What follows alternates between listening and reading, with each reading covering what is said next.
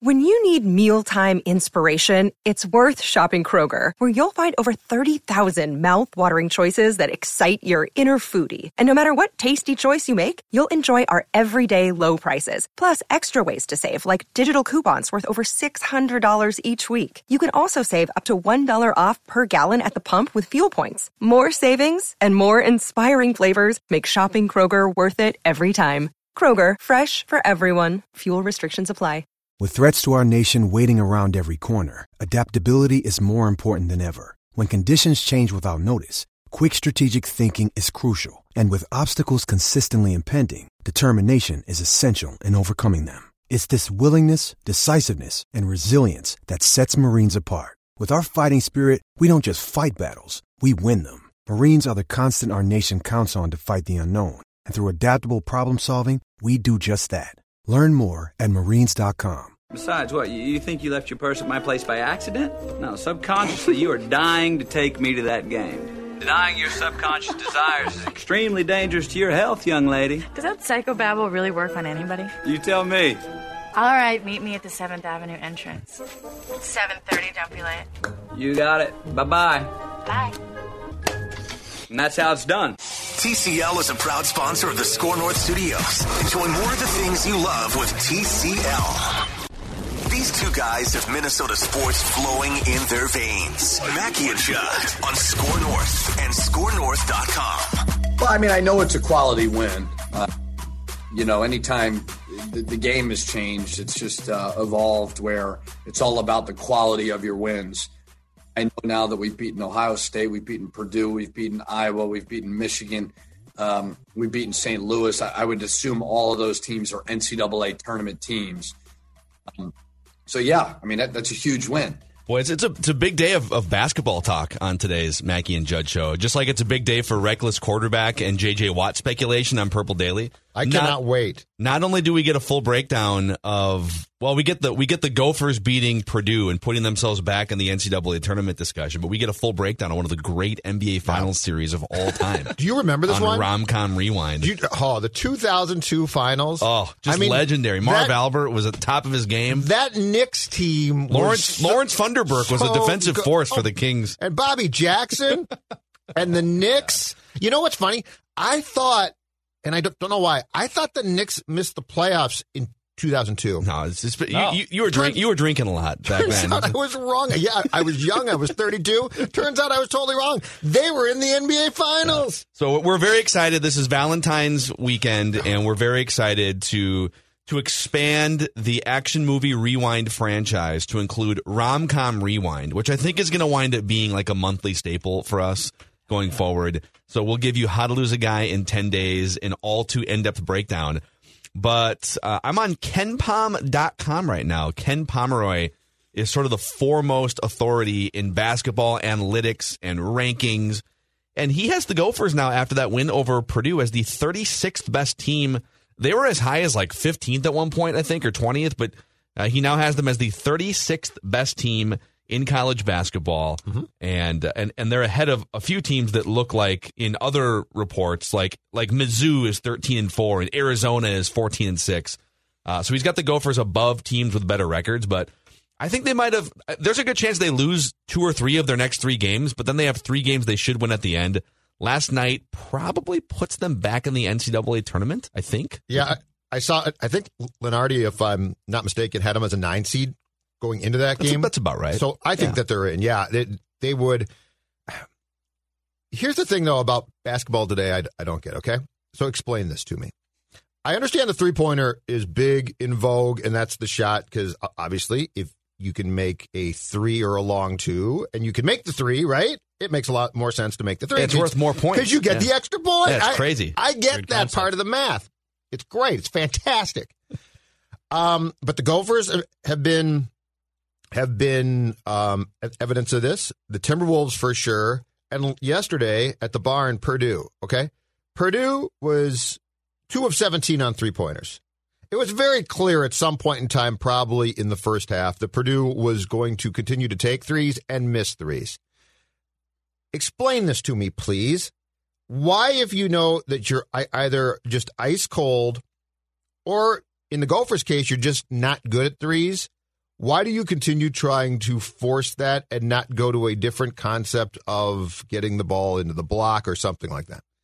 It's a good question. Um, so on the Purdue front, I haven't watched enough Purdue basketball this season to tell you like if they've gone through hot stretches.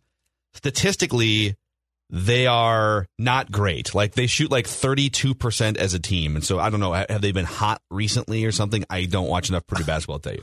No idea. But I can explain it from the Gophers perspective, and it paid off last night because the biggest culprit for the Gophers is Gabe Kalsher. He's still living off of two years ago, and he was one of the best shooters in the Big Ten. He was like the new Blake Hoffarbor for them. And last year, he he struggled. He went through some stretches. He still shot like thirty percent or something from three, and it was like, all right, it was just kind of a weird down year for a guy that has an otherwise good shot. But this is going to be the bounce back year, right? And again, he like up until last night when he went four of seven from downtown, he went like one of ten two games ago from downtown. He just keeps shooting. Even he's shooting like twenty percent from three. But I think in the Gophers' case, they've looked at him the entire time since they recruited him out of high school, and they've said this is a this guy's a really good shooter. And for whatever reason, he's just not making them, even though his shot looks good. So the Gophers' explanation is they think the guy that's not ma- like the guy that's the biggest culprit for what you're saying is also one of their best shooters in theory, Right. And he's just going through like a year and a half long slump or something. but if he clicked last night, if all of a sudden Gabe Kalsher is back and he has figured this thing out, and the shooting slump is over, and he's going to go back to the guy that we saw a couple years ago. Mike Miller did this once with the Timberwolves, where he just like stopped shooting Well, just, threes. he stopped though, Yeah. But he was also like not making them at quite I, I, as high of a clip. and he had been good. Yes, But if you add him back in as a sniper shooter, I actually think this team not only do they get in, Yep. they they probably upset like in Illinois or somebody down the stretch, and I think they make a run and win a game or two depending on the seeding. That's how big of a deal it is if he found his shot last night. sure, I, I just We'll don't. see. I don't get it when when your team is having a terrible game on threes. Why you continue to force it? And Purdue did, wh- which I'm sure the uh, the Gophers were thankful for. Well, the Rockets forced it uh, 27 straight Yeah, but times, that's- and that led to the, the Judd Zolgad athlete challenge. That did indeed, but they were the. But I mean, at least that that was their forte. I, I think the Rockets felt like if they didn't make threes, screw it. In fact, they had the game here. I think it was the play. Was it the playoff game that they? So they lost game three here in the first round, right? And I think they came back and won game four. And I think the first half of game four, they couldn't make a three to save th- their lives. And I remember tweeting, "Why don't they just start to make some twos to like get some points?" And and the Just- and the Just score a couple points, guys. and people started Deal is- like lashing out. That's not how the rocket. That's not Rockets basketball. That's not. Listen, Zolgat, stick to hockey. Stick to football. That's not how the Rockets play. stick to craft beer, and then, Judd. and then, sure enough, in the second half, they started to make threes. hey, do, do you know who's really good? I think Jamal Mashburn Jr. he is. I really like him. He's got I think he's bloodlines, gonna, man. He does, and I think he's going to be really, really good. Um, he, he played what he, he played at 24 last night, made three of seven from the field. But in the more I watch him, I really like him. I think he's going to be a player. Yeah, they've got like the, like Patino hasn't done an amazing job recruiting within the state. Like he he's you know, he he gets his guys here and there. Um, the, the, the a lot of the top players you see now, like go, go guys who could have been in a Gopher uniform, are now like getting drafted uh, high up in the NBA draft. But he has found guys that are sort of outside the ecosystem that like whether it's through transfers or um, or out of state guys. The Gophers' schedule coming up, by the way, so they play at Maryland on Valentine's Day. They should win that game, like win a road game. Yeah. Maryland's not that good this season. At Indiana is going to be a tough one, and then home against number six Illinois. So worst case, you lose all three and you drop to six and ten. But then you've got three games that you can win after that. You'd have to run the table against Northwestern, Penn State, and Rutgers, and then hope that that Nebraska game gets rescheduled and you win that too. So there's a chance they could drop three in a row, but they already have enough good wins on their resume. If they just beat the teams that they should, they can finish 500 or a game under 500 in conference. So, anyways, that was a fun game last night. Um, Marcus Carr with a, with a dagger three to put the Gophers up one, and then they hold on. But enough of the intro act here. Okay, right. enough of the Tap when you go- dancing? well, like when you go to concerts and like the Head the the opening opening act. they go for like an I got hour and one a more, half, though. and then they take a thirty minute break. It's like no, just get to the. I got one more. Why did we tip off at four o'clock? I don't know. It was weird. It's like Yeah, what was the deal with that? trying Just get just trying get- to reschedule games or remember something. that there's going to be a four. I don't think so, but trying to like keep, keep in mind on a arbitrary Thursday afternoon that a game's going to start at four o'clock is really difficult. yeah, um, yeah. I forgot until the second half. Yeah. So I, tweeted it out. Didn't know it Super happened. weird. I tweeted it out when the game started. I said, "Alert! Go for basketballs on!" Because all I do is try and help people, Declan's like, I didn't even know I- they I had a didn't know- basketball yeah, there's team. A basketball team? This guy Crazy. above, brother above? Wow. try and help my fellow man. That's all Go I Huskies? do. I don't know. And woman, Oh, hey, hey. You okay? It's beautiful. Thanks. You're beautiful. Gable. I wish I ate meat. Mary had a little ham, little lamb. You have to take it away before I gag. man. Romcom Rewind is gonna be is gonna be lit, Oh. or it's gonna lead to the end of our careers. Or one of the two. I'm not sure. If we go out like this, I won't be upset. and I don't even know if Federated Mutual Insurance Company really wants to be attached to Romcom Rewind, but they are today. They are helping us power Mackie and Judd and Romcom Rewind with the recently launched My Shield, the online client destination for risk management resources. Now, as a business owner out there, how helpful would it be for you to have employee training at your fingertips? Industry resources that can help your business reach another level of success. Well, that's where Federated and My Shield come in, giving you protection, peace of mind, and uh, resources that can help make sure that you are covered as a business owner. Find out more at federatedinsurance.com. Click on My Shield or download the app. And remember, at Federated, it's our business to protect yours. Oh. Can you forgive me, Sugar Puss? Look, I don't know what I was thinking. All right, I'm sorry. I am way out of line, Andy. Can you can you give me another chance? Haven't you had enough? Andy, look, I'm willing to do anything. Get up. I'll Get do up. I'll do anything, Andy. Look, what do you think about? What do you think about couples therapy? Couples therapy. I mean, wh- Whatever it takes. Kiss. Thank you, sweetheart. Mwah. Thank you for understanding. I love you, Banky. But I don't have to like you right now. Welcome to the party, pal. Action movie reviews with Mackie, Judd, and Rami. Get to the chopper. Yippee mother. Yeah, we've we've yet to officially change the intro for these these other versions of Maggie and Judd movie reviews. When, when, I, when I think Kate Hudson, I think yippee ki MF. You pro- you probably do. Yeah, I probably do. to be completely honest, I actually do. So uh, it's Valentine's Day weekend, and we've we've had people. So we started doing action movie rewinds almost a year ago now. The pandemic hit eleven months ago, so we've done like forty five action movie rewinds, and we will keep doing action movie rewinds. But we've had a lot of people reach out and say. I love action movie rewinds so much. It would be great if you guys would branch out and do other type. Have you ever considered doing comedies or, you know, and I don't know, like we've talked about the types of movies that would be fun to review and if like if we're going to review old school or like good comedies i don't know what there is to make fun of Yeah. like I, old school was just on TV the other day. Great movie, yep though. i was watching it too Yeah. it's amazing and like like those movies are just funny and awesome and i don't know what we would necessarily add to it and so we had to find a little corner somewhere and rom-coms is the probably the most requested genre we picked a good one though. how to lose a guy in 10 days Solid. 2003 I was a Oh, guinea pig. Somebody you could test your theories on? Yeah, and I and I was just a girl somebody picked out in a bar. Yeah, you know what? Big deal.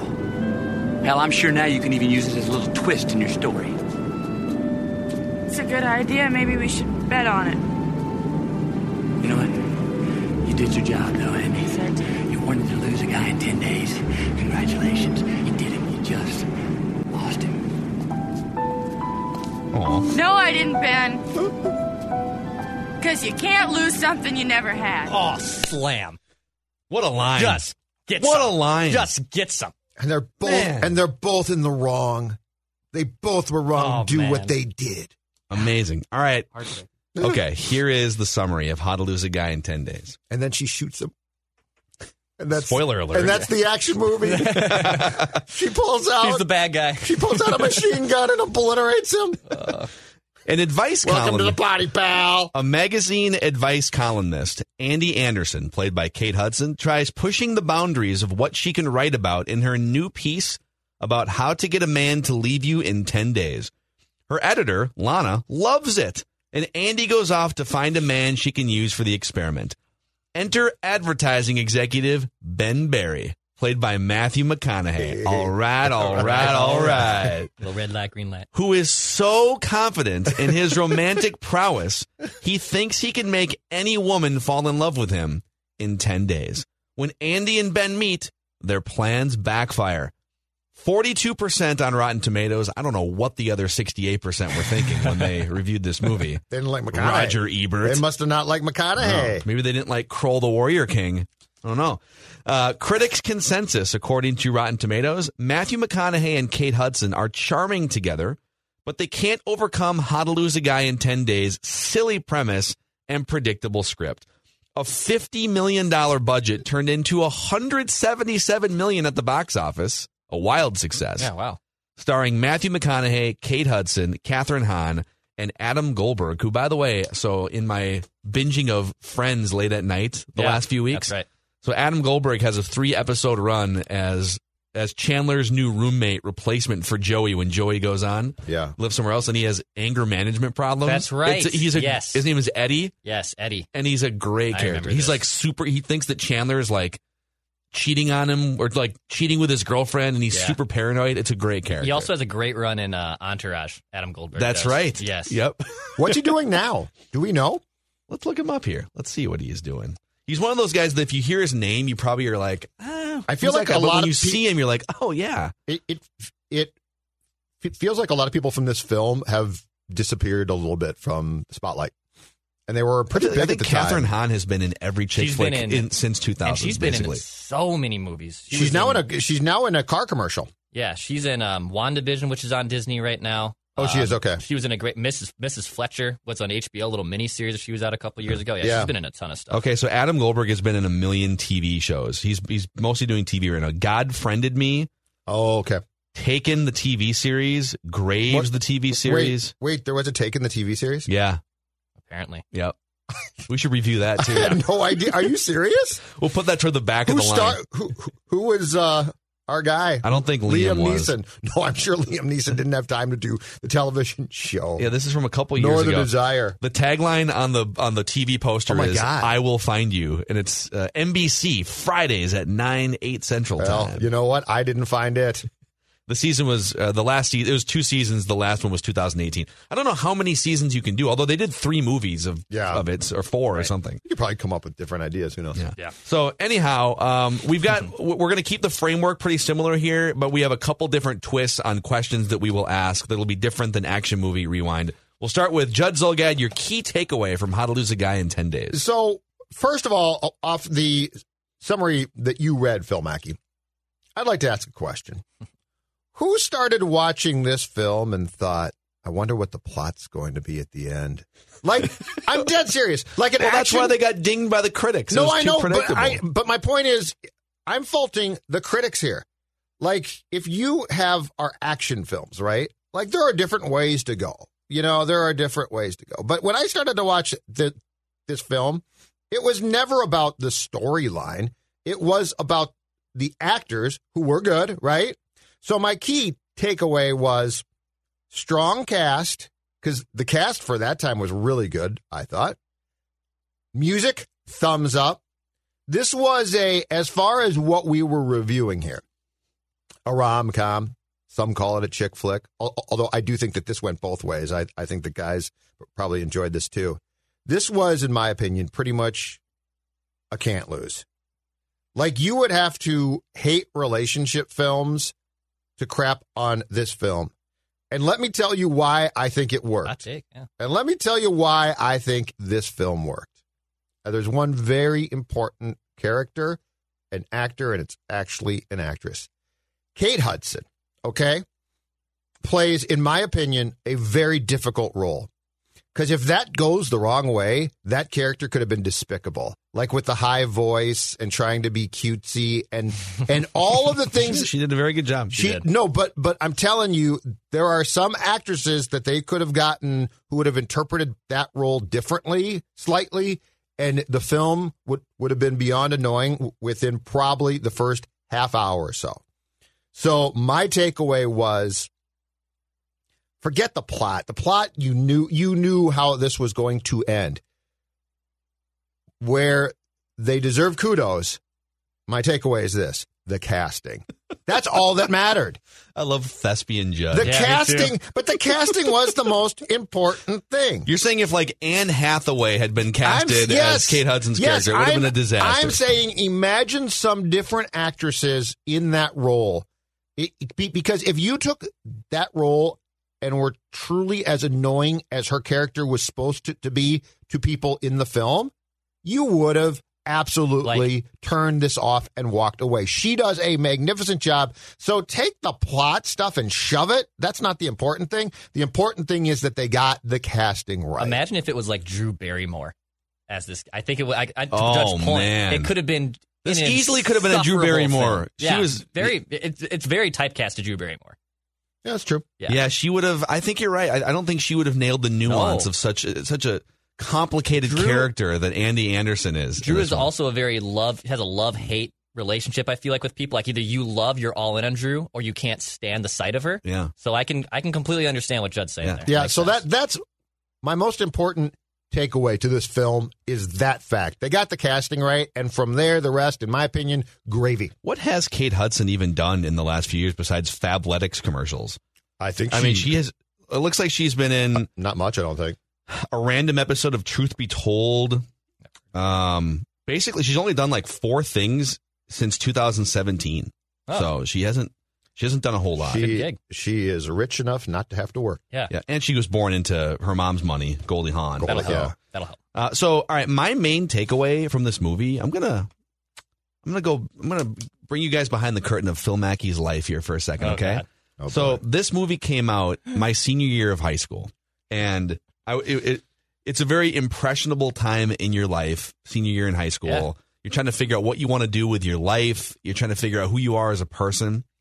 And I always knew that I wanted to work in sports media and, and sports journalism and go down that path. And so initially, when I had applied and was accepted into the University of Minnesota, um, I was on the professional journalism path, right? Like AP writing classes and and everything that you would go through to be on TV and radio. And after watching that, this movie became after multiple viewings between like senior year of high school and freshman year of college, it became one of my go-to rewatchable movies. Like that, I, that it just became one of my favorite movies, and it led to me to switch my major from professional journalism and broadcast to advertising, PR, and copywriting. Unbelievable. Are you serious? I fell Oh in my love God. that, and then eventually Mad Men came around a few years later too. Like I fell in love throughout senior year of high school into college.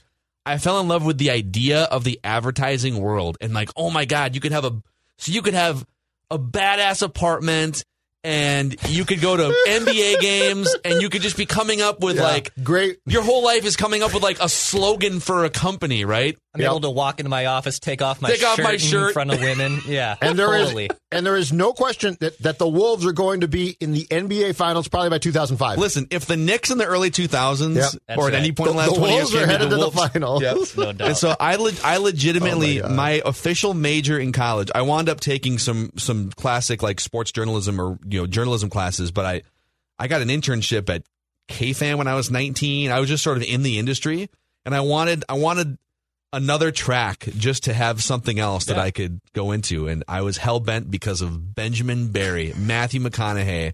I wanted to be that when I was like 19 years when old. Who you go- doesn't want to be? As an alum, McConaughey. when you go back and speak to prospective students at the University of Minnesota, I hope you mention this. I uh, I've I haven't been asked back, so not, not sure if that's going to happen. if anyone if anyone with pull at the University of Minnesota is listening, Listen, I graduated 14 years ago now. You can ask me back now, okay? I'd love to speak to the students. Okay. what, tell, tell them how, how to lose a guy in 10 days is absolutely the movie you need to watch Model your to life decide after. your career on drop all of your majors right now Uh, Declan, what was your key takeaway from this movie? Uh, just your classic cheesy rom com. And even though it's this movie, I think comes out in 2003 is when it came out. Yep. It's January. still it still has a lot of like 90s vibes to me, like the the clothing, the soundtrack. the soundtrack, the, Gin gin, blossoms. That- that's dude. a Love great me some album Gin Blossoms, that's dude. a great album Uh, Keith Urban. If we ever get back to back to back to normal, I would love to be at 1029 singing a Gin Blossom songs on karaoke because that would be a, a go to of mine. Right after I was done watching this movie last night, I went to Spotify and uh, I clicked the heart button on Jim Blossom's radio and rocked that coming into Oh, the office today. Good for you. that was a Good great follow album you down. Yeah. Yep. Hey Man, jealousy. hey jealousy. That's my go to. So good. Um, but yeah, main takeaway was just your cheesy rom com. It's got early 2000s vibes. I like the sports tie in too. It helps that there's like an NBA finals thing going on in this movie. I think that helps hook dudes into this film. we'll get to I that feel like there's a there's a separate like episode altogether that we should do Totally. on that, which just, we'll do. Just on the Knicks. And by the way, the Sacramento Kings being the other team, which by, at the time They were was, a- amazing at the was time. a decent team. yeah, the Knicks sucked. But but going but looking back on it then was pretty hilarious. I think the Knicks and Kings could be in the finals together. But uh, I, I I enjoyed it. It was a it was a great rom com. It was the first time I ever seen this movie. I've never saw this Wow. movie before. Um, so I was I'm really happy surprised to by watch that. it. Um, This is on my Mount Rushmore of rom coms. yeah, I I really enjoyed it. I thought it was awesome. I think if there was if if I could make a Mount Rushmore of rom coms just for my own personal taste, this is on it for sure. Sleepless in Seattle is on it for sure. Just a, a classic. You might even include the other Tom Hanks, Meg Ryan. You've got mail. Got mail. which I've In that never seen. mix? I've never seen that. Oh, That we're one. lining all Never- these up, never baby. seen it. Sleep- either. Sleepless. I've seen. Haven't seen that. Um, when Ha- when Harry met Sally, I've Haven't- seen a haven't couple seen times. that. That's cute. That's good. Haven't seen it. Good stuff. That's very cute. Judd's Very cute. It's very cute. Rom com Judd. Rom-com we've, we Judd. have- we've brought rom There's a com heart- Judd to there's the a I heart watch, in there. I watch rom coms. Yes. Like the Grinch. I'm, I'm fine with rom coms. Okay, another one that I think Declan will hate this one because I think he hates Amy Schumer, but Trainwreck was on Freeform the other yes, night. it was. Yeah, I've seen Dude, that. I'm not a LeBron huge, James is great in that movie. Yeah, can't but the movie stand her. itself is. Oh, I can't. It's stand it's it's her. a cinematic classic. John Cena. Yeah, that's I like. Oh, I man. love Bill Hader. No, all the other actors in that movie Bill are Hader's great. phenomenal. Yeah, he is good. Amy Schumer, I can't do. John Cena. There was a line. There's a line where John. So John Cena plays this like secretly gay, jacked up, and he's and he's dating Amy Schumer for a while. And uh, at one point, like they get into an argument in the theater or something, and the the guy behind. I can't remember the details, but like the guy two rows behind was telling him to shush, just like you saw in How to Lose a Guy in Ten Days. And John Cena turns around and he starts like insulting the guy, and he goes, "I will, I will punch your, I will, I will enter you, I will enter you." And the guy was like, "You'll enter me? What does, what does that mean?" Anyhow, uh, on the soundtrack, Jim Blossoms. You had Keith Urban, which was an early two. He was like the biggest country star in the early two thousands. Yeah, great song. You had some Al Green and some Carly Simon from the oh, 60s Carly and 70s. Simon E? when they Nelly? do the, the Little Car- Nelly in Little here. Nelly Yeah. in there. You're So Vain is an all time great Classic. song. Yep. All right, Jed, your favorite part of How to Lose a Guy in 10 Days. So I I actually picked a scene here that I thought was pretty well done. Was was annoying, but annoying in a funny way, and I like that. I- It's when she uh, d- decides to interrupt the poker game, Oh. the poker night Yeah, a thing, lot of, lot, of, lot of indoor smoking there, too. Yeah. and like all of the things that she does. Ag- Again, I think she is the key to the film because it's funny and it's well done, and she basically makes a lot of, of the script, uh, taking the pizza from Ben's friend's mouth, m- making Ben blow his nose, put out his cigar, being upset about the fern dying, the the uh, love fern before she storms out. All of that stuff to me teetered on okay, this could be really really stupid and annoying and not funny, or it could be well done. I thought it was well done. I think there's a lot of individual like rom coms, in my opinion, are so much about the characters, right? And, and it's not just the writing for the characters, which is important, but it's how they execute it. And it's individual scenes that make these films. Um, because Thespian Judd. Because yes! look at this. I love this. I'll tell you right now, the last Oh. scene of this film is not very good, but it doesn't matter by then. Boom. Bull. It's not very good, but that's okay because there were so many individual scenes. So I picked that one as my favorite because I thought that it was indicative of why this film Mm-hmm. was good and not a flop. I've got takes on the last scene that I will Okay. give you in a in a different section of this podcast here. Um I think my favorite part of this movie was just how obviously Matthew McConaughey either had full on like control of the script or that he only decided to do the movie if it was a, a two hour ode to his ego. This was a two hour ode to Matthew McConaughey's ego as Now- a man, as an A list celebrity. I- Is this the first film that was basically a film about him? Um, Boy, let, Like- let me pull up the IMDb. Because I here. mean, you're right. This was an ode to him. he was a. I think he was a pretty big megastar by this point. He was because he. I mean, he had been in big movies for twelve years by this point. Let me just pull up Oh, the it's 12 IMDb. years old. Okay. So, all right. So it's probably not. Early on, oh my God, that's right. I've seen this episode. You know, the first thing that he was ever in was in 1992. He was an actor in an Unsolved Mysteries episode. What? You know how You've the- seen it? Yeah. You know the the old. I think he played like a guy that got shot in his garage or something. But they would always do the reenactment scenes on Unsolved Mysteries, and so they'd hire just like no name actors to play out these like things. And he was a no name actor. Did you, you get to talk? I I think so. Oh my I think god, so. I got to go back and find this. Season five, episode twelve. I got to see if I can find this on season five, YouTube. episode twelve. Okay, oh, that's hilarious. So dazed and confused, uh, he plays Wooderson in 1993, and he's So by great. this point, it had been 10 years. Yep, and he's great Being in a that. star. Um, he was in, a- and, and he wasn't a star in this, but like he was in Angels in the Outfield in 1994. he was in A Time to Kill in 1996. Oh. Yes, in which he is unbelievable. Yep. He was in U571 as one of the main characters. That John Bon Jovi was also in that movie in 2000. Okay. He starred uh, in The Wedding Planner in 2001. That was probably his first chick flick Oh. And rom that's com. him. Great film. Yep. That's him. And then How to Lose a Guy in 10 Days. Okay, so this was uh, like the second time that, that he basically got to play himself. and then eventually he went into like In a Failure rom-com. to Launch, We Are Marshall, Fool's Gold, Tropic Thunder, He's good. et cetera, et cetera, et cetera. He's good. and he just plays Matthew McConaughey. But like I, I started making a list of just all the things under the Matthew McConaughey ego umbrella. Taking his shirt off with the blinds open in his office. what? Even the way that he interacts with the two other coworkers, it's it's not like a normal interaction about guys, okay, like let's brainstorm some ways to get this jewelry company. It's him with his shirt off telling those guys, this is my account. This is my day, boys. Like high fiving. And his buddies are just there to like validate him Mm-hmm. the entire time. They're like his little cronies. Um, he picks up the hottest girl at the party within 30 seconds of making eye contact with her using one word sentences. Yeah, yeah, I have a take on that. Yes. This is the time for it. Go Yes. ahead. Well, that's my least favorite part. Okay. Is is the is the part where they meet at the bar and they, he's like, food, food, clothes. Like they're just all saying they're both saying Leaving one. Yeah. now. It was the most awkward thing ever. But it wasn't.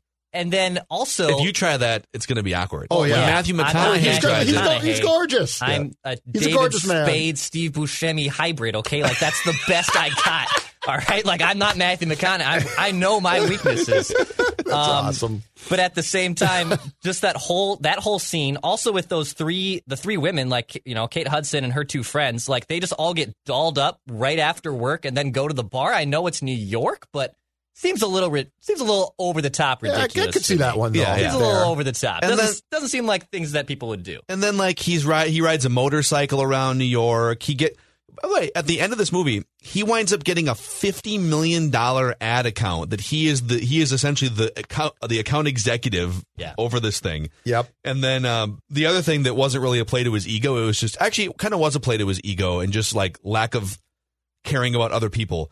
When Andy comes to his apartment for the first time, so she walks in the door and and they just met and they're they're going to hang out in his apartment for the first time. And he walks in and he goes, "Can I get you a cold beer?" Yeah. So he just like assumes that she drinks No, beer. No, she was pounding Budweisers all night. That's in, that's in my notes. I love But that the, part. but the party she was.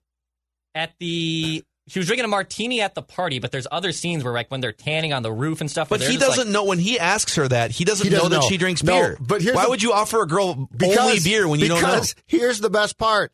My guess, Bud damn near funded the entire film. Yes. They did. Like there, like Yeah. there is nothing but Budweiser Yeah, exactly. the entire film. Like he gets home, he's happy, he's depressed. No matter what he is, he's taking out a Bud and turning the label of the Bud towards the camera to open it up. It's so like, Oh, true. Like he's purposely shifting the Bud towards the camera before he pops it. It's great. I love sponsorships. But like Dex, like Dex has been in the dating game for you What if know, she said- a few years. Like like when you when you hanging out with a girl for the first time, yeah. do you just assume because you like beer that they like beer? So hey, what kind of beer can I get you? I would definitely not say what kind of beer. I That's would what say, he's like, "Can I get you a cold beer?" I don't know. would most likely uh, offer a seltzer of, of a choice. A Corona hard seltzer. Exactly right. So now, now Pure who's Beach- the Pure Beach vibes. Now, now, what if she had said, "I'd love a beer. Do you have any Miller Light?" Would have ruined the whole damn film. You'd, yeah, you'd edit it out. You'd have, Oh. Yeah. to, you'd, have to, you'd have to blur her face Right. out. It would have ruined the film. All right, Dex, what was your favorite Yeah, part? my, my favorite part is actually the scene where they yeah, they go back to the apartment for the first time. So so twofold. Number one, I love how yeah he offers her a Budweiser, which is just great. I love that. But then she goes into the bathroom and she starts to go through his things. But he first he lights all these candles with Nelly playing. Yep. Okay, with Nelly, like 2002 hip Was it, hop it was Nelly. hot, was it hot in here? it might have been hot in here. I can't remember. which- I think Yeah. it was. I think Yeah. it was hot. Yes, in here. it was. Well, then he realizes, oh wait, like maybe I want something a little more sensual. So then he blows out the candles and turns on Al Green, which I find hilarious because I think that would be the opposite. I think you'd have the candles off with Nelly playing, but then you would turn on Al Wow. Green and light the candles. Love it, Dex. Why did he? Why did when she wanted to lay on the bed? His, so his goal is to get her to fall in love within ten days, right? Yeah. When she lays on the bed and taps the bed, Yeah. why would he pull the reins back on that? And- if his goal is to get her to fall in love, is he just trying to show like, hey, I'm a gentleman. This is a one night stand and like situation. y- yo let's let's let me sit on let's sit on this dresser too by the way let's have this nice Right. talk on a on a vanity five feet Yeah. from my bed where she's right there man we can't go to the couch and just hang out for a while. So hit his goal though i- is to get her to fall in love and take her to the party in ten days, right? Yes. So I so he thinks if if we have sex tonight, right, that's going to be it, right? Yeah, so then it's he's just a trying one-night to. stand, yeah. So yeah, so he's got to. But here's my question off off that.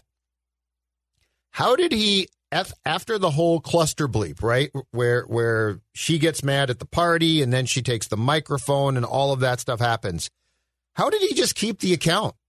Like I would think that that, that would have blown up. Like that looked no what's what's her name uh, the the the wife. She was she was clapping the whole time. no no the the Delauer. older woman D- yeah d- yeah Yeah, Mrs. Delauer. Mrs. Delauer. Mrs. Delauer I would have thought somebody would She have thought it was great you're right Jed where it should- overruled it should Mrs. have been DeLauer and overruled said these people are crazy. are insane but she was so in on it that she she was just yeah, about everybody it. else was like, "Oh, this is weird," and she was just like clapping and loving it the whole time. Um, Phil, off, off your point too. So it was very intriguing that they made sure th- that McConaughey's friends looked as ugly as possible too. yeah. Oh, And- yeah. and- yeah, they were just random guys, right? Sh- like schleppy. Sort yeah, of- but I mean, they like dressed them down as much as possible. So he must have said, "I not only need, need to be the biggest hunk in this film, but everybody else who's a male in this film needs to not look even remotely good, unless it's like a party scene." and they certainly won't be taking their Um, shirts off. No, hell no. And then second favorite part is how she leaves the purse at his place. Yeah. Because she knows she's going to be back. And or what he figures out is, oh, I'll take this with me. I'll have my boys open the purse and then has this great subtle Knicks tickets, which no one would be carrying those Knicks tickets in the purse. It's one thing to leave the purse at the apartment knowing you're going to come back. Yeah. That's a little token. I that, that that's a normal thing. But the fact you leave the Knicks tickets in there. Did you guys Little also notice? Did you guys also notice? I got a thought on that. Yeah. Um, I'm trying to think of the exact way that this was phrased, but at one point, it was day nine, and they were talking about the party like tomorrow, or something like that. And then McConaughey had pulled out Game Seven Knicks I tickets. think I know where you're going. but we at that point we were still like four days away. I don't remember how we knew, but I remember like it was made clear that this game is like four days away or He's- something. He said date date thirteen, I believe, is what Day he said. 13. He, he like literally gave the number. Yes. Yes. So they're on day nine because the party was the next day, and and he said day thirteen. So there's a four day gap. Well, the way the NBA Finals schedule is, even with the two days, you wouldn't be guaranteed a game seven by that point. you might not even know that there's going to be. Oh, that's a good We might not even have gotten to game They- five 'Cause there yet. wouldn't- there Dude, wouldn't be a dude, three-day- eh, there are and at so no many point flaws in he's this pulled part. these tickets out. He's like, and these aren't just any tickets. These are game seven. seven, baby. But it's like, yeah, but there might not be a game There- seven. Don't you have to make that known? Like There- this is a date, but there might not be. a The thing. Knicks are down three two in the series. Yeah. We need to win Game Six. do you know? Do you know the amount of sports flaws i- in that series? All right. in the film. Let's just okay. Like this, This is awesome. it's off the charts. Okay, so least favorite part. Let's just have this entire thing. Let's start with okay the NBA, the 2002 NBA Finals as portrayed in this movie. Okay. Knicks versus Kings. Um, the Ringer does an amazing write up. it's like a 2,000 word write up, a dissection of this fictional NBA Finals series. Yes. As shown through the eyes of How to Lose a Guy in 10 Days. Yes. They called it one of the greatest NBA Finals series of all time. You had get, you had seven games, you had buzzer beaters. I'm just going to read what they wrote and then we can riff on our own, okay? Okay. So Andy and Ben go on their first date to the finals. And when we joined them in the fourth quarter, things couldn't be going better. They seem to be having a great time yelling at the refs and trying to distract Scott Pollard while he shoots free throws. Suddenly, with under two minutes to go, Andy and Ben appear on the kiss cam. Seems like a critical error by the Madison Square Garden game ops team. You're supposed to get the kiss cam out of the way in like the second quarter, not the fourth quarter of a one score NBA Finals game. Yes. All right, everybody, it's the kiss There- cam. there's lots it's of- underwater cam. The, the end of this game is fraught with peril. Also, before I keep uh, reading here, if you'll notice, there was a there is one of many continuity errors. When she wants the diet coke, and there's like you know the game is winding down supposedly. When when they showed, so she's like hitting him and like I, I'm thirsty, thirsty. Yeah. and then they show a shot of the court. On the back, like on the far end of the court, on the back of the backboard, the clock says seven minutes and like twenty six seconds. Oh, I noticed this. Yes. But the scoreboard says Right. 109. Okay. Yeah, yeah, yeah. When when she first asked for it, you can see the clock and it says like, you know, less than two minutes. There's less than two minutes in the game. But then they, they do a pan shot to the full court and at the other far side of the hoop it says seven twenty. I Yep. noticed this too. so like, oh big hole there. But keep in mind, it, it's a finals with a team from 2002 that didn't even make the playoffs. So they're not really worried about the clock here. So uh, the ringer continues. So the, the so the kiss cam happens. You need the crowd to be pumped up. Put on a hype video of players yelling "Make some noise" while Crazy Train plays. But in this instance, the kiss cam works because the Madison Square Garden crowd is transfixed by the magnetic "Will they? Won't." Will they, won't they energy between McConaughey and Hudson. When they finally kiss, the building goes nuts. I guess it's okay to show kiss cam in a critical moment of a finals game, but only if you're reasonably certain the two people you're putting on the Jumbotron are characters in a rom com. Thanks to McConaughey and Hudson, 20,000 fans roar to their feet. Then the sound guy blasts the ultimate pump up jam to keep the crowd hyped for the final minute of game one. Kiss Me by Sixpence None the Richer. Yeah, which, by the way, is a great little pop song. Yeah, great little tune. Great little pop Get song. fired up. Great tune. Um, okay, they also note here the Kings lineup with less than two minutes to go in this game. Oh my god, Bobby Jackson. Sacramento is running a bizarre lineup with backup center Scott Pollard and deep bench reserve Lawrence Funderburk in the game. Foul trouble. There was foul trouble in that game. I remember it clearly. Funderburk had six points total in the actual 2002 NBA playoffs, but on this night he apparently has seven. Meanwhile, some of the Kings' most important players, like Chris Webber, Doug Christie, Peja Stojakovic, and Vladi Divas, are out of the lineup with the game on the line. Oh my god. They all fouled out. Come on. Don't you? I can't believe you guys don't recall that. I guess. Um, fast forward to game seven here on this ringer write up.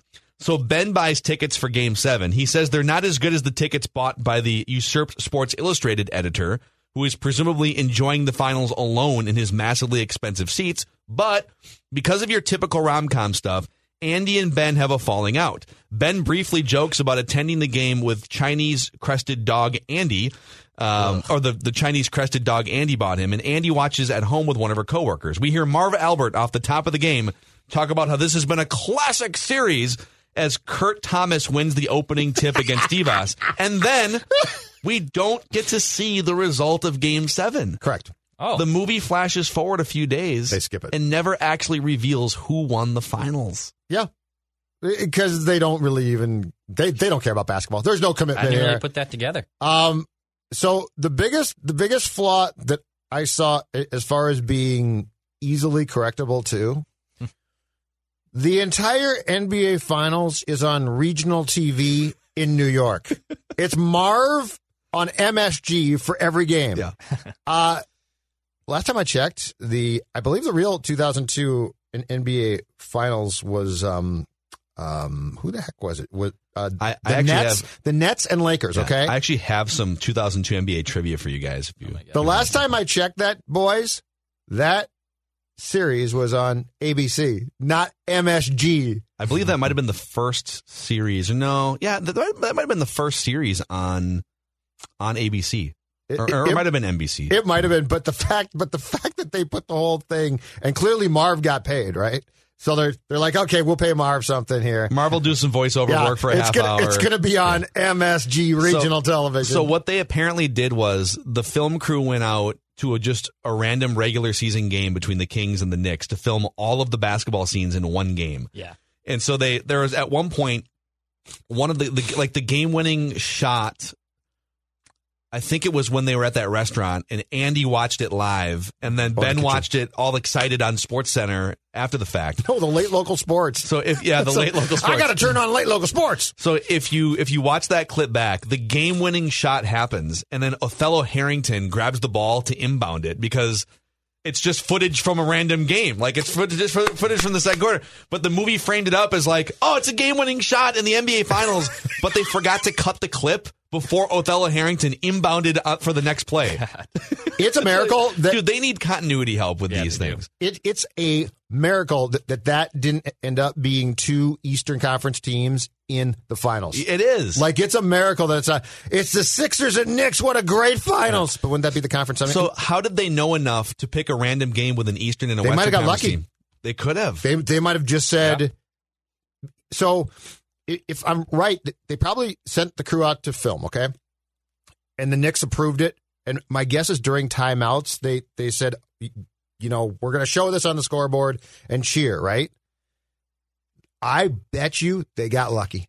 I bet you that it could have been Sacramento, but it just as easily could have been Philadelphia, Man. New Jersey at the time. And then they, I guess they could have framed it as like a, a playoff series or something. I bet you they still would have called it the NBA Finals. Okay, some some trivia for you guys here. 2001, 2002 NBA season. So you got the finals right. It was the Lakers sweeping the Nets. Yeah. Terrible. Who did the Timberwolves lose to in the first round? No Oh, two. Mm-hmm. The- they got they got swept. No, they didn't get swept by the Mavs. I didn't think. Uh, they did get swept by the Mavs. Uh, I did. They did get Oh. swept by the Mavs in 2002. Oh. Yep. The upstart Steve Nash, Yeah. Dirk Nowitzki. I thought they there was one year where they pushed them to a five. I thought the name They there was, pushed the Sonics. That was to Seattle, A I think. five. I know. Yeah, yeah. I Thought think there that was was- the okay. glove in Seattle. I think. Okay. Yep. This Wow. was the Mavs were memory. like coming on the scene, and I think Don Nelson was the coach. They had Michael Finley in his prime. So they got swept in that series. Yep. man. Three games, dou- God, were they double bad. digit losses in games two and three. Man, do I miss the, those days of first round ineptitude from the Wolves when they at least made the playoffs. Yeah, we'd, we'd take that back for sure. Hell yeah, Who was the MVP of the NBA that year? No two. Shaq. That sounds right. Not Shaq. Uh, Allen Iverson. Not Allen Iverson. Mm. Jason Kidd. These are all good guesses because he was the point guard, I think, for the for the Nets. Kobe. Tim Duncan. Oh, Um, Tim Duncan was the old MVP. fundamental. Who was the rookie of the year? You know, This would be uh, two, this is a Hall of Famer, but it, it'd be, it's going to be tough to guess this. I think you're not going to get it. 2002. I don't know. Pau Gasol. Oh, Oh, yeah, Powell. was the rookie of the year. Yeah, I know. I believe for the Vancouver Grizzlies, Yeah. maybe at the time. Yeah, they were at Memphis. Yeah, And the scoring champ of the 2001 02 NBA season. Shaq. Not Shaq. AI. AI. Let's say.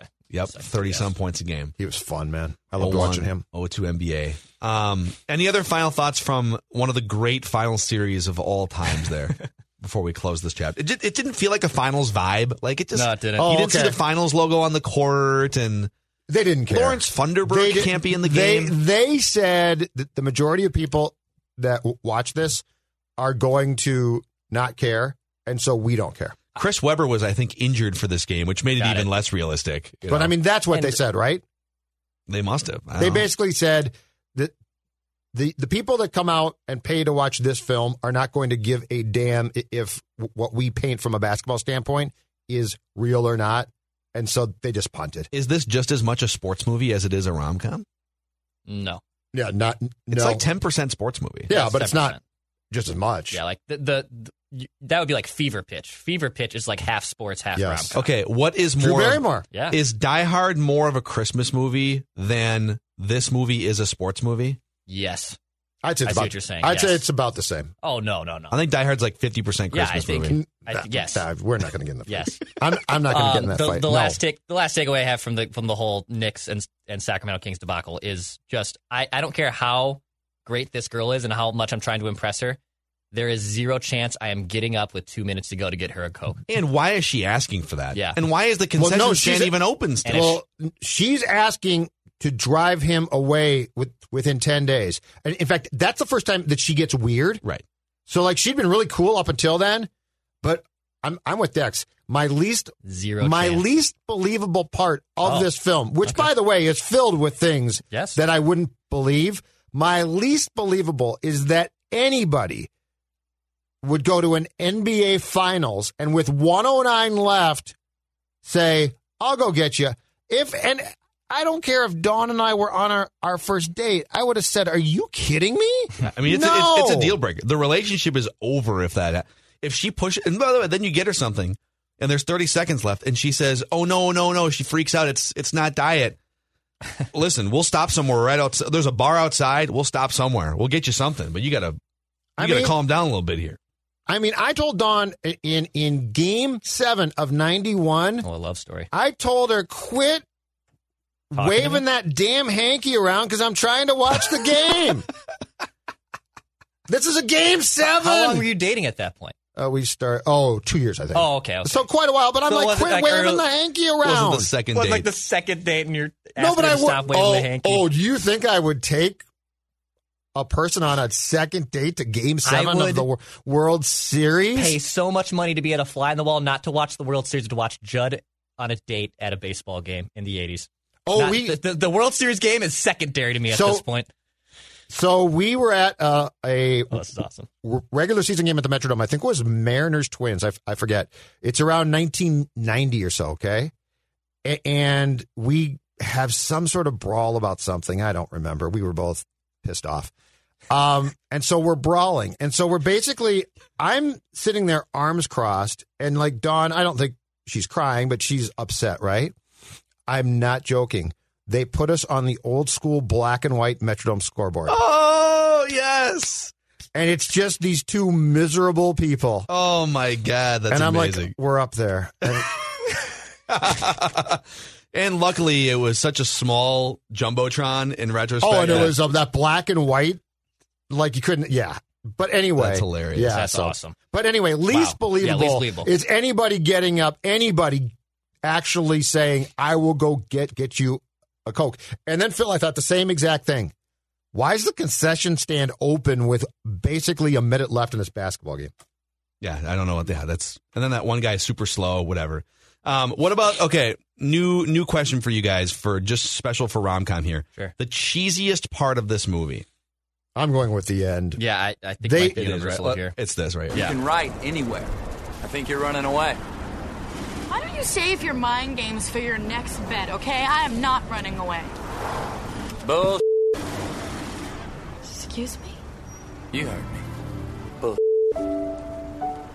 Take the lady's luggage back to her place. She has alternate transportation. Alternate transportation. You call my bluff? You bet I am. I love the way that he slips that cab driver Yeah. like a couple hundred Hundred dollars dollars. without Can I looking ask at a- him at all. Can I ask a question about this too? She's moving, right? Yeah, To Washington. to DC. She's hugging the bell, man. She's gone. I mean, she's She, got she quit her job already. she's a freelance journalist who's quit her job, okay? Yep. Where is her place now? Like is she just keeping the New York the Manhattan This is- apartment? That's a she's good point. well. No, I think she was going to interview for a job Got in it. Washington. Oh, I thought she was like Yeah. going to go to Washington But- because she's got her stuff, but she's Phil's Okay, right. I think so- she's. I Phil's think right. she's interviewing. She was for a job. interviewing, Okay. but, ju- but like the way she was saying it, like she's like was hugging the bellman. It was like yeah, I gotta really, like go. a yeah, goodbye. she's acting like she's moving. This is also another Matthew McConaughey ego stroke in that I'm such a stud muffin. I don't care what her career and life aspirations are. you can t- cab driver. We're going to put an end to her aspirations. She's coming home with me. Yeah, like yeah, come on, because lady. I'm so because I'm so can ride great. anywhere. So so she uh, she is done rotten. She's not going to do anything barefoot and pregnant. I mean, what's he talking about? Yeah. Oh, um. So here's where I will absolve them though, from my perspective, and say that even though it's cheesy, it's fine. I don't think there's a good way, like some great way to end this film, and they got it under two hours. I think they just wrote the end and said we got to be done. Yeah, this is over. Like they knew you, you can't go two ten, right? Game seven's over. Yep. Yeah. You, you don't know who won, but But but I mean that that's where I, I think the critics' um, complaints fall apart here because they're they're like, well, the script didn't make a lot of sense, and then of course it didn't. It's well acted. They got it done. Yep. Oh my god. Um, okay, another candidate for Very deep dive. cheesiest thing. It has to be what they came up with for a fifty million dollar ad spend for this jewelry company, Delauer. Frost yourselves. Frost yourselves, which means something different as well. Yeah. It's kind of weird. Yeah. Um, yeah, I don't know if I would have spent fifty million dollars on Frost yourselves. Are the being- Delowers just drunks? Is that what we're supposed to take this as? I, I think so. They're just billionaires. Yeah. Um, another thing before we get into a couple of the final questions here, 2003 kind of felt like it was peak magazine era. I think back to like early 2000s, and I can tell you personally, Oh yeah. I had subscriptions to E SI, ESPN, the Yep. magazine, Men's Health, Golf Digest, Slam, Esquire- Entrepreneur, Esquire, Rolling like Stone. all that stuff. Magazines were huge in our house. Did you read all of these? Not all of them. Yeah, I was But too then I young. would save them, like I would put them all Yeah, in oh, yeah, boxes. I had a Because my, they look good. my childhood hood bedroom was all the SI for kids like rip off cover art that you could put on. Like they, I had Yeah. all of them up there. Yeah, that's Paul awesome. Pierce, Joe Mauer, all the Vlad Guerrero. I had all these great ones. Yeah, I mean, because the internet was still pretty new in the early 2000s, Yeah. and social media didn't quite exist yet. And so, you know, in terms of like the pie chart of your media consumption in a day, it didn't include Instagram, it didn't include YouTube or any of that stuff or Netflix. So, like, magazines were still a huge part of sure. media in 2003. So that was another thing to know that this was like the height of of magazine consumption. Um, all right. Couple things for you guys here that are one that's going to be a little bit different, and I want your help molding this. We so we do definitive bad guy rankings in action movie rewind. Yeah. I think we should do like definitive main character rankings of some kind. But obviously, we have we have two main characters in this movie, Mm-hmm. so a fun one to do once we like actually put a bunch of them in our tool bag with the rom coms is like the best relationship, like the best, Ooh. the best love connection. I like it. that's a good. But, that- but we need like six, you know, like we, we can't just love start with it. this one. I like it. Well, let's let's give them a score. Let's Sure. get let's so Yes, I rank love 'em. it. So definitive relationship rankings. Great idea. Dax coming through in the clutch. And so I think I think it has to be a combination of like the characters themselves, looks, personality, Chemistry. chem- how about Chem- looks, personality, chemistry. Because some Looks. do not work Chemistry. at all. Like Yeah. some are some the eh, Well, it's just clear that the two people don't really gel, sure. and so it just stinks. yeah, so should we even include looks or should we just say chemistry? Chemistry. Yep. Just I think chemistry. chemistry is the most important thing. Yeah, chemistry. I like it. It feels forced at times, uh, and this one I thought was really good. So Ben Barry plus Andy Anderson Yes, on a scale of 1 to 10. the most important thing that they found was they found an actress that could hold her own with him. Yeah. Be- because I I'm willing to bet in real life a- as an actor or a- actress, McConaughey probably would be difficult to act not not with because he's a bad guy, but there's just a lot there. Yeah. Like there's a lot of there there with McConaughey. Um, So 1 through 10. I'm going to go with a solid. See, it's it's the first time, so it's a little more difficult to me, but I'm going to go with a very solid eight. And this is the chemistry between the two, Yes, obviously, right? Yeah. Yeah, I I feel like it's a nine. that's fine. It's pretty I feel high. like it's a yeah, nine. no, it's high because the, also the the whole part is like she's trying to play it off like I want to lose this guy, but also that's a normal game a woman will play not trying to lose the guy. the guy is also in Matthew McConaughey like this big this big wig this this I yeah Yeah. I'm sorry, Dex. Tell us yeah more. no have I experienced this? We've before? got all the time in the Um, world. Tell us more. Oh my god. Um, but then what the way Matthew McConaughey is playing it as like, oh, the- I'm I'm this heartthrob, like I'm I'm confident, I have all this money, I'm an a- I'm a sales guy.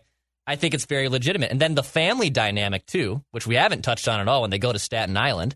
Um, which I'd like to touch on. We can- at we one- can at get some on there, point. 'cause I- so he's from I'm- Staten Island and With the did Texas nothing to well, hide I was the gonna, Texas I accent, was going right? to bring that up. Right. Like, who wrote that and then, and then said, Matthew, here's Um, the key. We, don't care that you're from Texas. I, I have a take from that. We'll get into, but I, I think it's I think it's a solid nine. I think the chemistry is, is legit. It's a solid nine. I think it's an eight, and I'm I'm only docking it because, and this is pretty nitpicky, but they were both like, you couldn't tell if they had great chemistry because they were both like playing. A, they had they both had hidden agendas, and then when the hidden agendas kind of went away, you could tell they had great chemistry. I'm going to give it an eight. I'm going to give it an eight. Okay, so it's, uh, It's solid, though. It's an eight point three composite score here between the three of us. Okay, the movie itself the movie itself as a rom com, and let's just establish criteria here too. Um, I don't know if we need to come up with something specific, but I think the like the movie itself in terms of entertainment value is that fair? Yep. Okay. Mhm. Judd Zolgad, one through ten. Nine. Whoa! Nine. Nine. It's it. Look for what they were doing, and I've I've seen this film probably three times now. It's really good. Like it's really ag- again, it differs from the action films because it's because these are, in my opinion, so character dr- driven in how they're done. Yeah. This is this is a nine. It is it has a lot of really good things, and the two main characters, I think, are just great. Yeah. Dex McConaughey's great. I am sorry, I'm a fan. Uh, it's a solid eight. It's an eight out of ten. I'm, I think I'm with Judd here. I think it's an eight. Uh, it, it I've never seen this before, so I, I was completely open to interpretation here, and I thought it was it met all the criteria of your classic rom com. You have you have the high profile businesswoman who who is trying to swindle this dude. You have Matthew McConaughey playing the reciprocal of it. Um, there's cheesy lines. There's cheesy moments. I thought it was a, a really good rom com. I would watch this again. I know it's Phil Mackey like has watched it a bajillion times. I don't know if I'll watch it that many times and or change like my entire career path after watching it. However, wow, it is a very good movie. I'm glad I watched it for the first time. It's an eight. It's it is legitimately uh, in my life. It's legitimately like one of the movies I've seen the most 12, and have, and have been. I'm giving it a nine point five. Oh wow! And the 0.5 deduction Yeah, what is, is for it? the complete, just egregious continuity mistakes Oh. with, the NBA finals. Ah, you can't put the you sports can't- fan away. You can't show Lawrence Funderburk and Scott Pollard in the final minute Oh, yeah? of an NBA Oh, Finals yeah? Uh. game. I'm sorry. and get away with it. So they they have to be docked for their just complete ineptitude with sports. And so um and so yeah. Um did you have a final point you were going to make Dex? Uh, the, the whole just like another least believable scene is when when they're at the parents' house and they clearly you know like get it on for the first time in the bathroom in the shower, and like let me get this right. Like you are two grown adults. You're back at mom and dad. There's like three of your nephews running around. Your brother's running around. Your old uncle is there, and you're just gonna get it on in the bathroom Hell next yeah, to you everyone. are. Hell yeah, you are. I don't know, Oh, man. I'm with That's a- Declan. that- you haven't lived you- until you, so- snuck away from a family Well, party. to- Okay, yes, that might be true at like 18, not at 34. Like th- there's there's an area where that's allowed, or like where that's okay. It's not okay Excuse when me? you're grown adults. Just saying. Okay, so Not a big so my what Dex just said is my least favorite part, and here's why. And this is the one thing in the script that could have been tweaked, and it would not have have been been hard. The, the entire premise is is they both secretly ha- have a plan to drive the other person away throughout the course of this film. And then they go to a faux counselor, and then they go Mm-hmm. and That was a see great part. and see his folks and family. And at that point in time, we suddenly just pivot to Yep. I really love you. No, I really love you. Like they just went from I really don't care. I don't care. I don't care. Oh my God, we're with your family now. Now I'm going to tell you from personal experience. Love the in-laws. Love the family. All right. But that's not a tipping point. I mean, I Like, think I I mean, think would You but beat she Dawn said- in cards, like that wasn't the point that like, oh my god, I'm actually in That's love the with point I Dawn. said. Do you You realize beat I Dawn hate and Jin? games? Yeah. I hate games. But see, they love games, and she said to him, she she had this, she put herself in the family, and loved the way that the family interacted and treated her, and she could see herself as part of the family. And yeah, that's which why is a she got all major, soft. major problem that I have. What? I have a major problem with that. I have a major problem with the fact that they took it from now. Now, if they had, if they had slowly but surely been ascending to to that, if they'd gone to a real counselor or, or something, but they go to a friend, Right. and then all of a sudden they go see the family, and then she's like, "Oh no, this is real," and then he's like, "This is real." It, it's like they both lost their minds. Can't tell you how many times young Phil Mackey tried to convince a girl that he liked to let's play some cards with your family. Maybe Do they'll you like know me. how far I Let's see. kept girls from my? Well, that sounds like a you That sounds problem. like a you problem. Yep. No, I know, but McConaughey maybe should have My, done the my same. dad always told me, "Keep your hands at home, son." That was one of the first lines he gave me when I was a young pup going on dates. Keep your hands at home, son. Amazing. So we'll do this again in a month. We'll do another rom com in a month, and we'll we'll pick it when we get a little bit closer. But now we have to pick a movie for next week's action movie rewind. And so what I'm gonna I'm gonna do the same thing we did with Declan a couple weeks ago, which is I'm going into the the large bin of movies that we have put together so far and that have li- that listeners have put in here. I'm picking four of them, Oh, okay. and I want Judd to pick a random number one through four. Okay. Should I tell you what the four are, even though it doesn't like you're gonna you don't know what order they're in? No, no, it's fine. You just want to. Well, I want the. No, oh, I want people to know the four. Yeah. Oh, oh, I see what you're saying. Yes, But you Okay. just keep, yeah, I got it. So the I four got on you. this list I are misunderstood. Beverly Hills Cop 2, Snakes on a Plane, Rush Hour, and Twister, another natural disaster. Twister. I saw it in the theater. Another natural disaster oh my movie. god. Okay. So Rush Hour, Beverly Hills Cop 2, Snakes on a Plane, and Twister. Okay. Um, one thing, I'm going to scramble these up here. Dee-dee-dee, dee-dee-dee, dee-dee-dee, dee-dee-dee. Okay, pick a number one through four. Three. D D D D D D D D Oh, wow. D D D D D D D D D Another D D sequel. D D D. You know what? Beverly Hills Cop Two. Twister. We got to do Twister at some point. We will for sure do Twister. It is actually just- Snakes on a Plane is kind of a natural disaster Yeah. too. That's true. It's kind of weird. That's true. Twister is just. Back- oh, you talk about back to old flaws. school. How does the dad get blown away in a tornado when he's basically holding onto the cellar do- door? I, I'll crazy. never And the- understand And that. the cow, the cow and the twister is my favorite. and, part. and now That's a it good looks so fake. one. yes. Now, now I it's like, remember- that's a plastic cow. Vintagely renting that movie at Blockbuster when I was like for the first time when I was maybe like eight or ten years old. Great. All right, so we'll, we'll do Beverly Hills Cop Two for Action Movie Rewind next Friday. Phil Mackey, Judd Zolgad. That's the worst idea you've ever had. You've had some bad ideas. That's the worst one. Reckless speculation. All right, it is Friday, and that means Patrick Royce. We wrap with Royce every Tuesday, Wednesday, and Friday. You can find his Royce Unchained podcast with Judd every Monday on Apple, Spotify, scorenorth.com, and the Scorenorth app. And Pat, you know, we, uh, we uh, reluctantly dive into speculative topics on this show from time to time. And JJ You're starting Watt. To train me, you're starting to train me in the art, but go ahead. It's uh, it's Fine art. delicious. So JJ Watt is now available. The Texans have released him as of this morning. wow. So he is now he lives in Wisconsin. So if the Packers could clear cap space, that might make some sense. Some people are speculating Pittsburgh, but they have to clear cap space too. I don't know. I Oh, think why Mike. I think go- Mike go Zimmer play might with want his to. brother. Yeah, I think Mike Zimmer might want to put in a phone call if the Vikings can find some cap space too. Yes, uh, I mean they don't. They still don't know about Hunter, and uh, you know they they don't have. We we saw the uh, we saw the power of the pass rushing ends in the Super Bowl just last Sunday. Uh, yeah, you would. Now what's he got left? He's had a lot of injuries, and uh, but uh, I think you'd have to have him as. You're not going to play him 70 snaps, you know. You're going to have to, you know, when when you're going to rush the passer, have him run onto the field, right? have a you know have one of their other defensive ends play behind him or something. I play and and watch your uh, pass rusher, but wherever he goes, he's going to want to be very good because I think he's leaving Houston about as happy as Deshaun Watson is, don't you? Yes. And- What is the strategy? What are they trying to do down there? I mean, Cal, and by the way, Cal McNair was just quoted as saying, "We expect Deshaun Watson to remain a Texan, so they're ke- they're continuing on with Good that. luck with that. You think this will help getting rid of JJ? Aren't they? Yeah. They're big buddies, I think. So uh, I don't know. It's uh, uh, I guess is it also what what are they saving?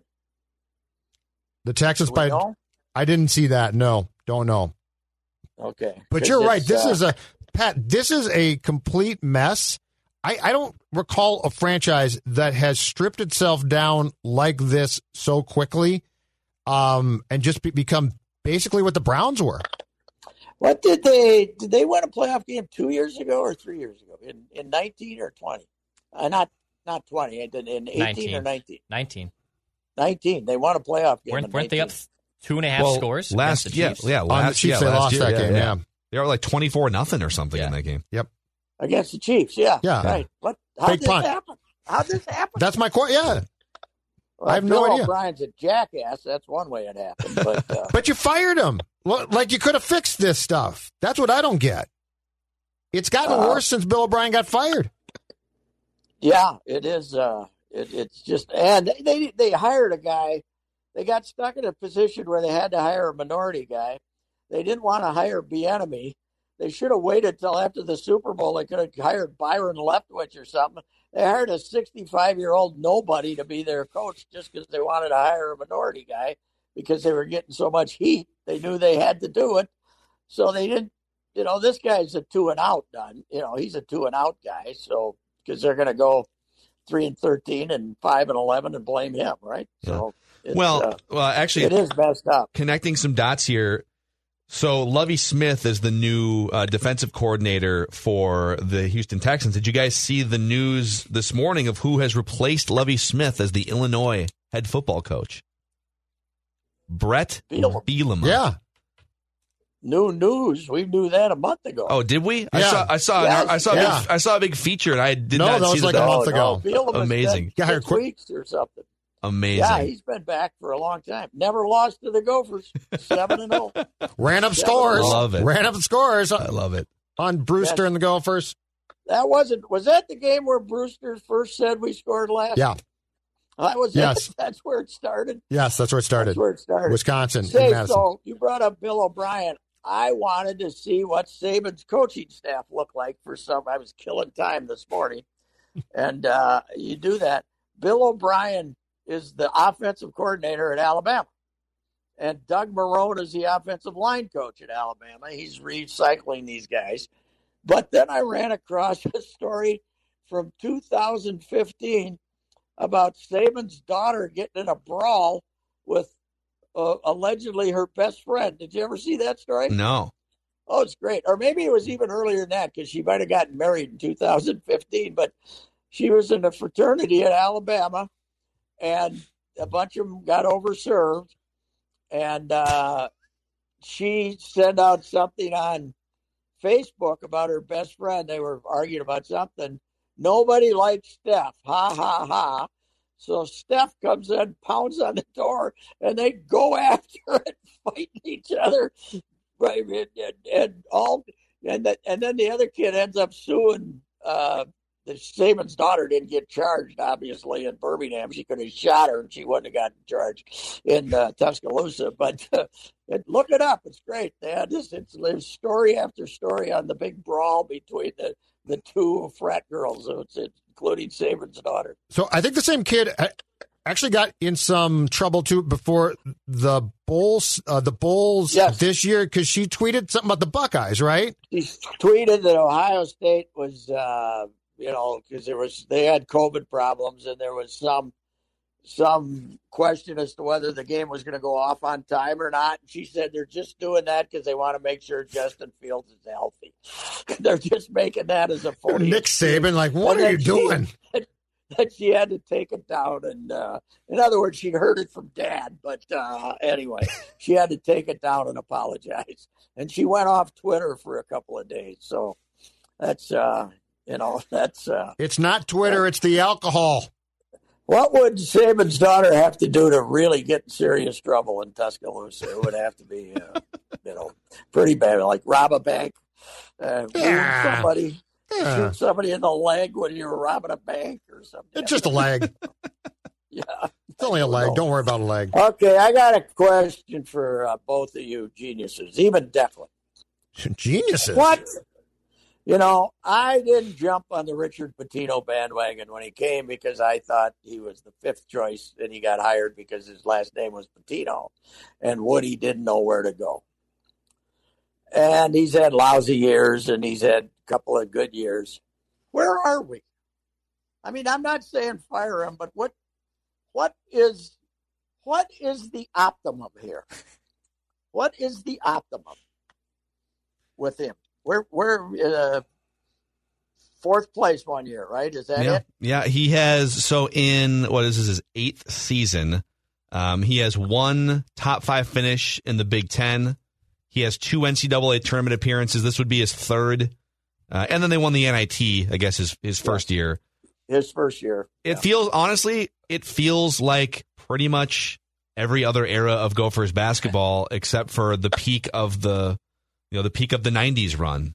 That's Yeah, what it feels Clem's- like. Clem's had a run there for, but I think one of their big problems, and I'm not saying blaming him completely, but there was a long stretch from when Musselman started and and in '71, almost through Clem, at least you know that not all of 30 years there was some downtime.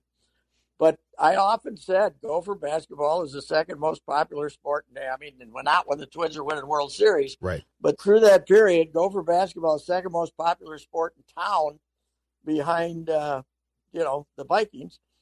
And I don't think anybody cares anymore. I don't think there's any. Bo- they're not. There's no boosters coming in and kicking the door down and telling Coyle he's got to get rid of him or he's got to get better. I don't. I think. I think it's just. It's just another one of our activities now. I, I don't see anywhere near the passion there used to be, and I'm not blaming him. I think it's changing times and stuff like that. But uh, it's it's just it's not like it used to be. You know, Pat, I- I, I think that when it comes to, to Gopher men's basketball and h- hockey, the change in both those has been so, so great. And I think it's be- because pe- people have more things to do. Uh, the dollar is spread so thin. And basically, th- there's no sport to go to in this town that's cheap now.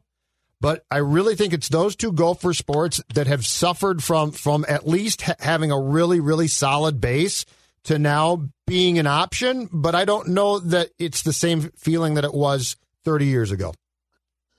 Yeah, that's true. And also, let me say this: that of Norwood's uh, fa- faults, uh, I would say, you know, texting school officials, female school officials, and people uh, obscene things is is a good way to get fired.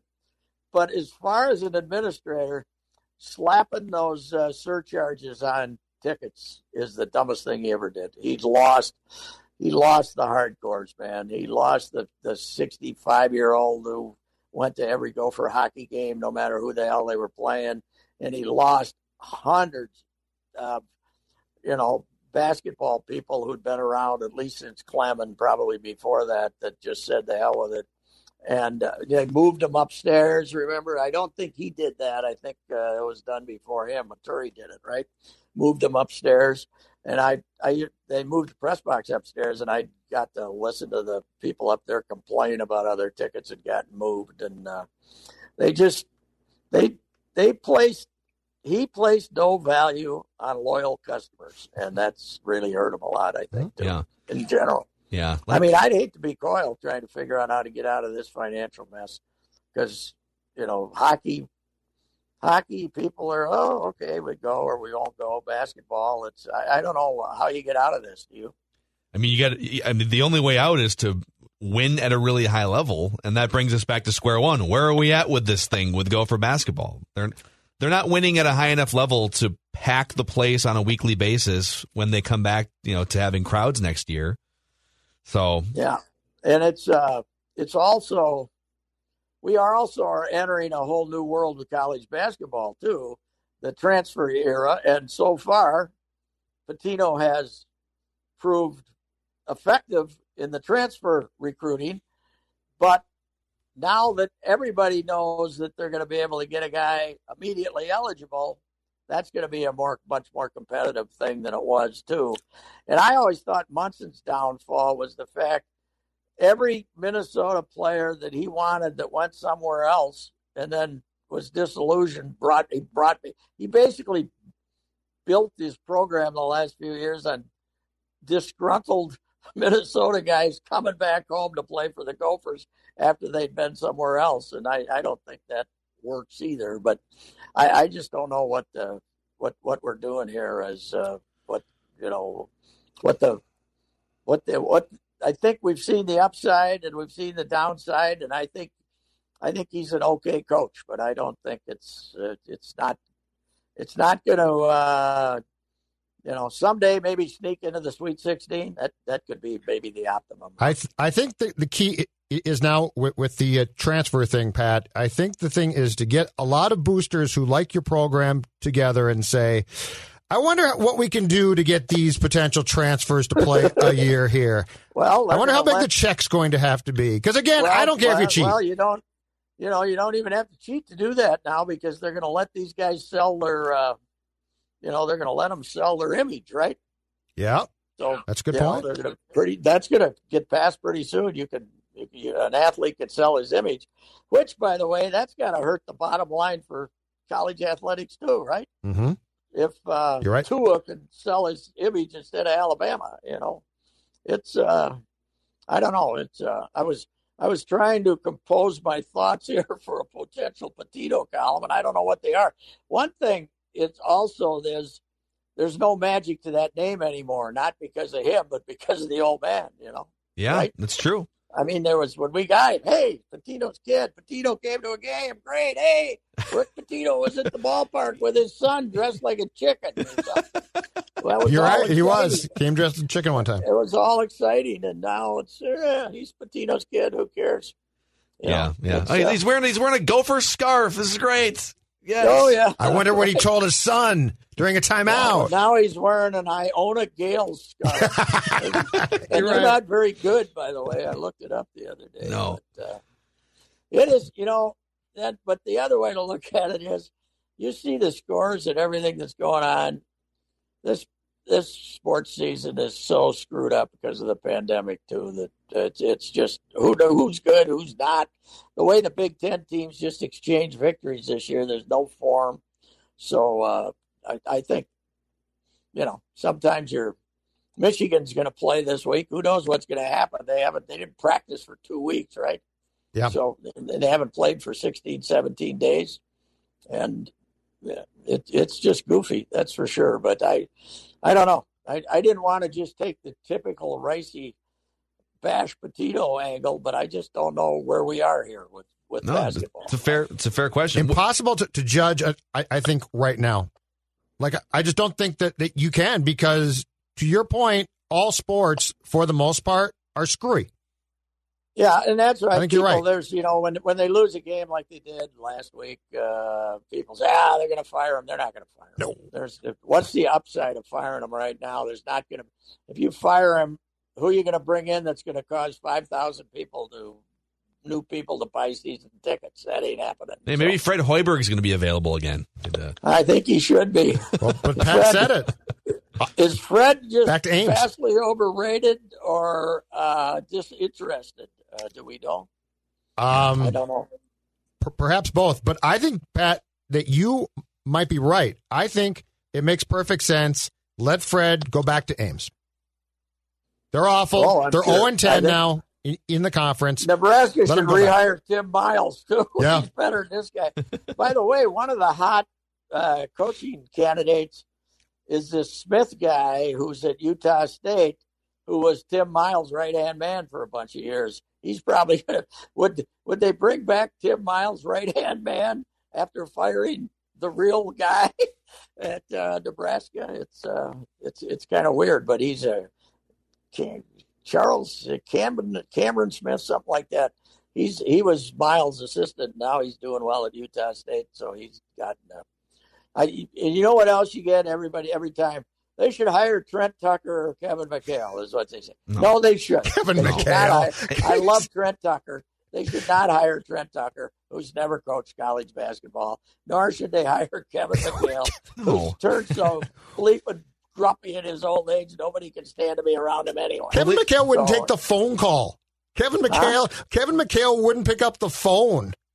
No. he's, Well, it's also, uh, in fairness, it's also tough to get reception at some of the rallies that he hangs out at. But you know, he's, I think he's living down in New Mexico or Arizona or something. He ain't, he ain't I coaching tried ever to again. get one quote out of him when Bob McDonald died, because he had once been quoted with the when he was with the Celtics when they said asked him about Michael Cooper, is that the best defense you've ever seen?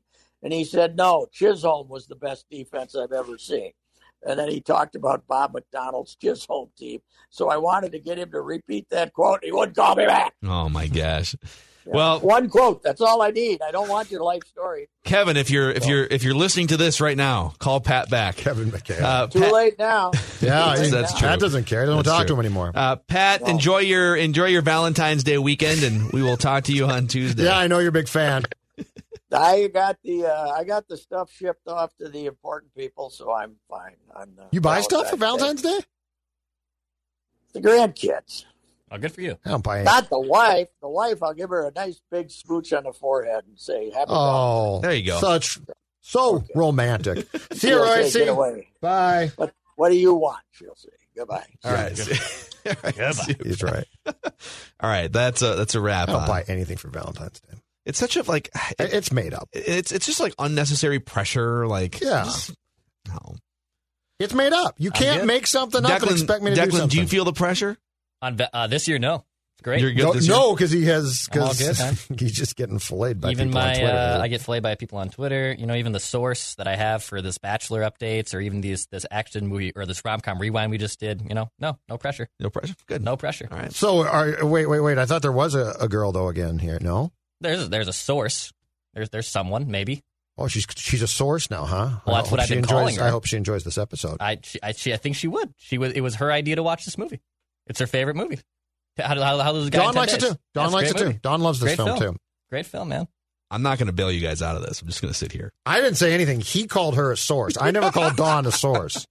She's my lovely wife, and it's Valentine's Day, and she's going to get nothing. Good, good. She's going to get nothing. Can you forgive me, Sugar Puss? Look, I don't know what I was thinking. All right, I'm sorry. I am way out of line, Andy.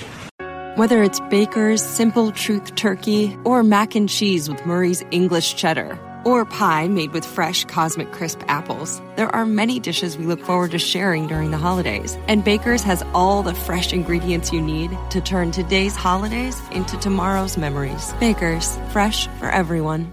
Get more ways to save at the Buy Five or More Save $1 each sale. Just buy five or more participating items and save a dollar each with card. Baker's, fresh for everyone.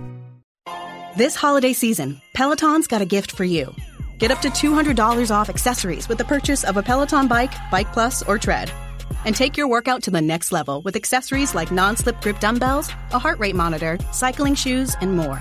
Peloton, motivation that moves you. This limited time offer ends December 25th. Visit onepeloton.com to learn more.